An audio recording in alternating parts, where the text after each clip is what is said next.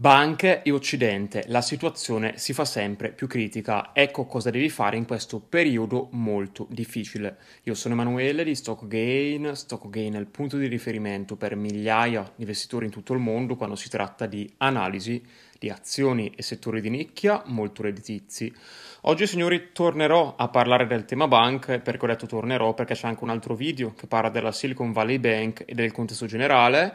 Oggi l'analisi sarà più macro, parlerà anche quindi dell'Europa, degli Stati Uniti e di cosa devono fare i risparmiatori oggi. Ho già chiarito più volte in passato che tenere soldi fermi sul conto corrente, anche se meno di 100.000 euro, anche se si fa la giocata di aprirsi 5 banche diverse e mettere meno di 100.000 euro in ogni banca, non è assolutamente, signori, la scelta giusta. In questo video inizierò parlandovi della situazione attuale, di cosa sta accadendo ultimamente, soprattutto delle conseguenze già immediate che stanno subendo moltissimi contribuenti proprio a causa delle banche. Inizierò illustrandovi la situazione attuale a livello mondiale, soprattutto del contesto bancario e quindi del comparto finanziario. Vi parlerò inizialmente della situazione americana, dei fallimenti americani.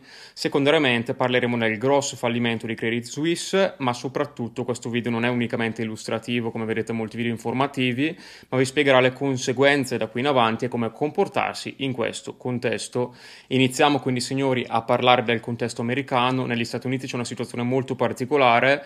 Infatti, dopo le brutte notizie, dopo i fallimenti delle banche e l'incertezza generale che si è creata, i mercati hanno rimbalzato. Un sacco di investitori non si aspettavano assolutamente questo, che è più un fuoco di paglia, non è un rialzo sano non è una cosa longeva. Infatti il team stock gain, come detto e ripetuto più volte, è negativo, è ribassista da qui in avanti verso la situazione americana e verso i mercati americani.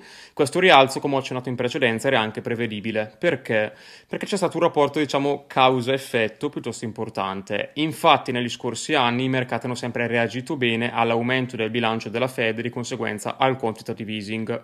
Non si è però parlato di quantitative easing ultimamente, ma di fatto il QT, o meglio la riduzione del bilancio da parte della Fed si è interrotta e questa iniezione di liquidità che c'è stata in risposta alla critica situazione bancaria al fine di evitare un contagio ha di fatto cancellato la metà del QT della Fed, quindi la metà della riduzione di bilancio della Fed che c'era stata. Questo è stato un segnale molto positivo per gli investitori che l'hanno visto come una sorta di ritorno al QE, cosa che teoricamente non è assolutamente così, infatti sono prestiti di breve termine con una garanzia e quel denaro teoricamente andrà restituito. Ho detto teoricamente perché come vedete le carte in tavola cambiano sempre, la situazione è in continua evoluzione, anche le dichiarazioni di Yellen fanno questo riflettere, infatti ha detto che non tutte le banche verranno salvate, verranno salvate le banche che meriteranno di essere salvate. Questo non ha fatto altro che innescare un ulteriore corso agli sportelli che come sapete benissimo, signori, eh, non è una corsa agli sportelli tradizionale, cioè anche con questi fallimenti, come avete visto, non è che sui giornali c'era la gente in coda alla banca a ritirare e i soldi erano finiti. No, avviene tutto in modo molto silenzioso, dagli in-bank, quindi dalle applicazioni o comunque è digitalmente, senza l'effettiva presenza fisica, quindi non si hanno quegli scenari diciamo, che, che, danno così brutti ricordi come può essere anche il 2008, come possono essere il 29 e le tragedie bancarie passate. Di fatto adesso è una cosa molto silenziosa dove con un semplice clic si possono trasferire enormi somme di denaro. Quindi potrebbero esserci moltissime banche in difficoltà, potrebbero esserci altri fallimenti e magari fino a qualche giorno prima del crack nessuno sa nulla, cosa che comunque avviene molto spesso e paradossalmente quando magari la situazione sembra più calma, più tranquilla, anche prima del 2007, prima dei fallimenti, sembrava che si fosse stabilizzato tutto, la Fed e il governo rassicuravano tutti, avete visto poi che bello. La Yellen diciamo che non ha fatto delle belle dichiarazioni, delle belle uscite, ha causato anche una correzione importante dei mercati dopo che Powell diciamo, si era fatto un mazzo così per cercare di dire delle cose che facessero comodo ai mercati, nonostante il continuamento della politica aggressiva. Eh, la Yellen è anche famosa diciamo, per aver detto nel 2017 che la generazione che aveva visto la brutta crisi del 2008 non avrebbe più rivisto una brutta crisi. E invece eccoci qui. Diciamo che è famosa per queste uscite, è famosa per queste dichiarazioni, molto spesso non pensa prima di parlare, oppure è tutta una strategia, questo ovviamente sta a voi determinarlo, io il mio parere l'ho già detto chiaramente. Concludendo, non si è mai parlato di salvataggio, quindi sembra che nessuna banca sia stata salvata, questo è vero, ma sono stati salvati tutti i correntisti. Soprattutto nel caso della Silicon Valley Bank c'erano molte aziende che avevano molto più di 200 250 mila dollari depositati, che quella è la garanzia minima, e anche queste aziende, quindi anche questi correntisti, sono stati salvati. Chi ha salvato i correntisti sono stati un'altra volta i contribuenti e i cittadini che pagheranno le spese tramite tasse maggiori o inflazione maggiore. Molto probabilmente questa volta l'approccio sarà sull'inflazione perché è il modo più comodo per sottrarre ricchezza senza scaturire diciamo, queste grosse proteste, cosa invece che le tasse farebbero. Tassazioni che sono già molto elevate nella maggior parte dei paesi occidentali, quindi non è più una soluzione per molti paesi, tra cui anche l'Europa. Comunque sull'Europa ci torniamo dopo. Per gli Stati Uniti penso di essere stato chiarissimo, se unite queste informazioni con il video sulla Silicon Valley Bank, dove ho fatto le mie considerazioni, avete una visione, una visione d'insieme, diciamo una visione macro molto completa. Passiamo ora al vecchio continente, il recente fallimento della Credit Suisse che ha fatto molto scalpore perché la Credit Suisse era uscita molto bene dalla crisi del 2008, nonostante dal 2008 governi e banca centrale avevano promesso maggiori controlli controlli più rigidi verso le banche, cercando di limitare l'azzardo morale. Invece, dati di fatto, eccoci qui un'altra volta con un altro grossissimo problema. Il problema è stato apparentemente risolto, ma chi ne ha pagato le spese ne hanno pagate le spese i cittadini svizzeri. Il fallimento di questa banca è costato ai contribuenti svizzeri più di 100 miliardi di franchi, questo significa che ogni persona sul suolo svizzero ci ha rimesso più di 13.000 franchi, un importo veramente importante, come sempre lo diciamo sempre, eh, le banche prendono i rischi, le banche fanno gli investimenti, se vanno bene si arricchiscono loro, se vanno male tanto ci sono i contribuenti che le salvano. Too big to fail, è per quello che la Yellen ha fatto una dichiarazione molto dubbia e molto poco etica dicendo che non tutte le banche sarebbero state salvate, quelle statunitensi, e solo quelle meritevoli di essere salvate, mettendo in difficoltà le piccole banche americane e favorendo un'altra volta i giganti, come detto, le banche troppo grandi per fallire. Ci tenevo a fare questo appunto perché, come vedete, eh, la situazione è tutt'altro che sotto controllo. Eh, si diceva che dopo il 2008 non si sarebbe mai più ripresentata una crisi del genere, invece eccoci qui, sia negli Stati Uniti che in Europa. Questa crisi è partita per colpa dell'inflazione, l'ho spiegato anche in altre analisi, è l'inflazione che ha scaturito il rialzo dei tassi, che ha fatto crollare i prezzi delle obbligazioni.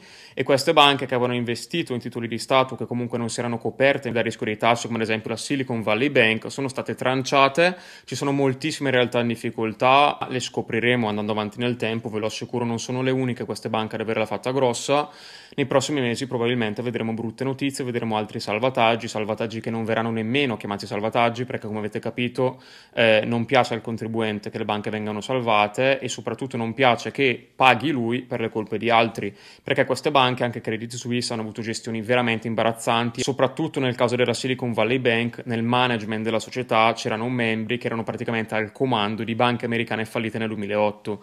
Quindi capite, eh, è tutto abbastanza ridicolo. Anche il fatto che correntisti con più di 250 mila dollari che per pigrizia li hanno lasciati tutti nella Silicon Valley Bank sono stati salvati, non avrebbero dovuto essere salvati per scongiurare un contagio, per scongiurare una perdita di fiducia verso le banche, sono stati salvati, ma questi salvataggi negli Stati Uniti, queste misure preventive non hanno fatto altro che allertare gli investitori e soprattutto i risparmiatori dell'imminente crisi finanziaria in arrivo.